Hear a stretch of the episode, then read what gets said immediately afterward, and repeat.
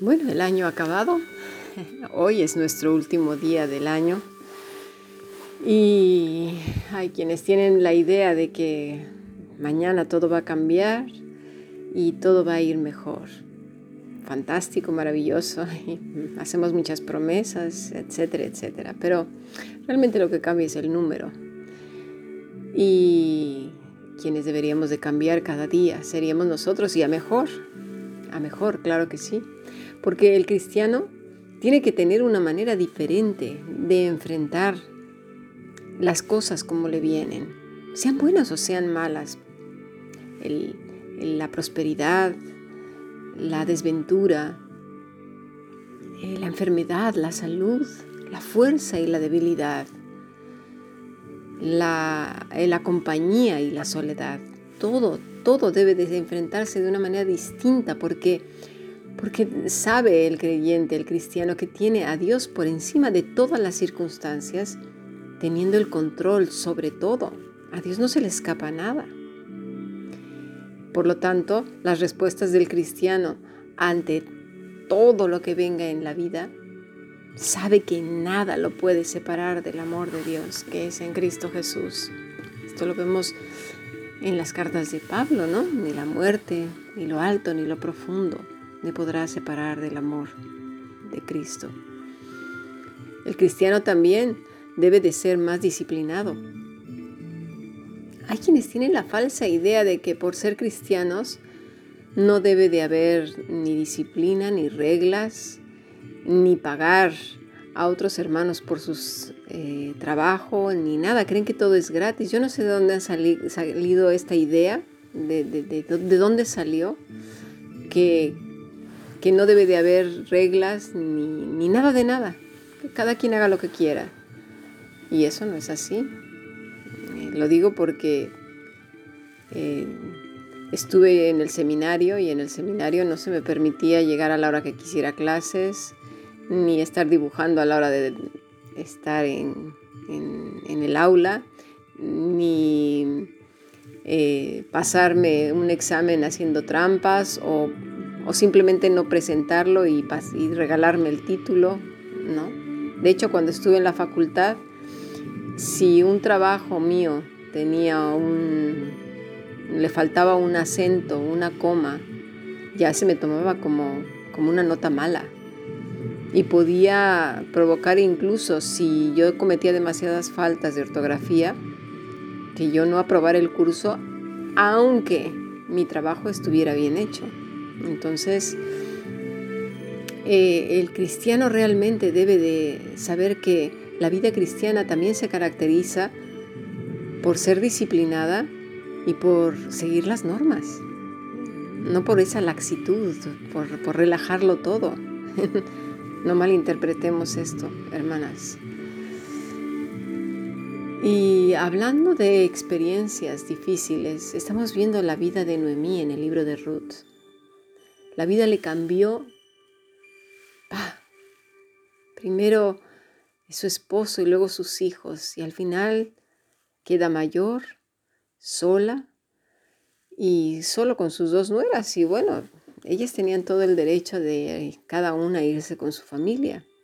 En aquel entonces una mujer viuda como lo es ya hoy en día realmente es un problema. Porque desafortunadamente las leyes cada vez, cada vez más son menos cuidadosas de los ancianos. Cada día los dignifican menos.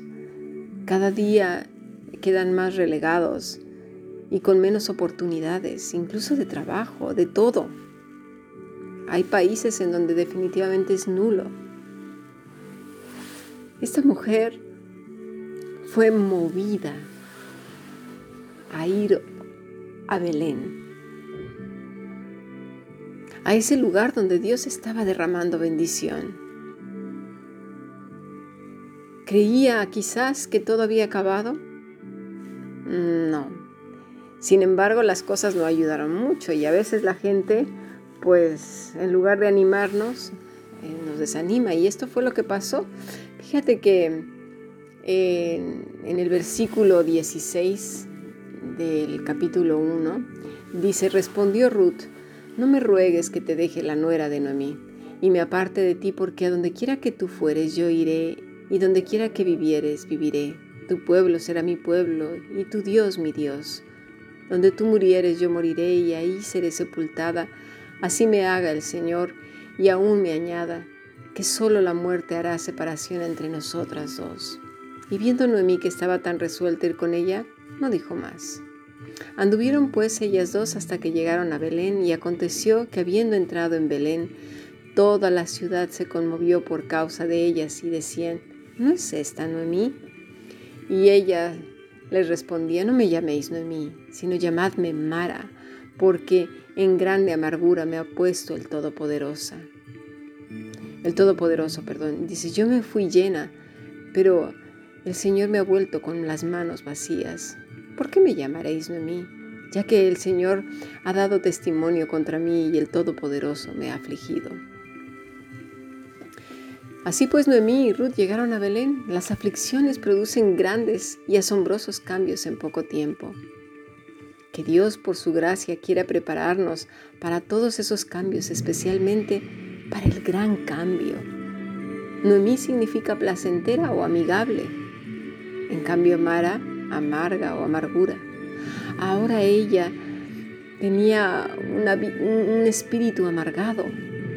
Ella había vuelto a casa vacía, pobre, viuda y sin hijos. Pero hay una plenitud para los creyentes de la cual nunca pueden quedar vacíos.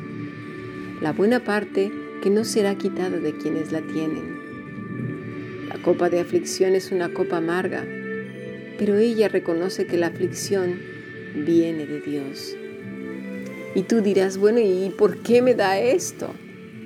Querida hermana, estamos en un mundo en el que no es la vida de color de rosa, pero todas las circunstancias y todas las situaciones nos ayudan a bien. Lo bueno es que como, como Mara o como eh, Noemí reconoció que venía de Dios. Conviene mucho que nuestro corazón sea humillado bajo la providencia. No es una aflicción misma, sino la aflicción bien llevada lo que nos hace bien. Bien llevada. Puesta en las manos de Dios y sabiendo que la historia no acaba aquí. Si pudiéramos ver a, Noemí desde lejos en el tiempo decirle, Noemí, así no acaba la cosa. Tu historia va más allá. Dios se va a glorificar en tu vida. Y ella diría, pero ¿qué me estás contando? Si no ves cómo estoy en la ruina total, mi corazón se ha amargado. Entonces tú le dirías, no, que yo ya he leído tu historia, que las cosas acaban muy, muy bien, te lo prometo. Solo será por un breve periodo de tiempo querida. Si lo estás pasando mal ahora, tu historia es como la de ella. Ha terminado y sabes cómo acaba en los brazos del Señor. Porque si tú has confiado en Cristo Jesús, estás en las manos de Él y acaba bien. Acaba bien. Confía en el Señor y espera en Él. Abandónate en Él este año y sea que bebas de la copa de la amargura o no, que te quede bien claro que todo está bajo el control de Dios. Y tu historia, tu historia acaba bien. Bendiciones y feliz año.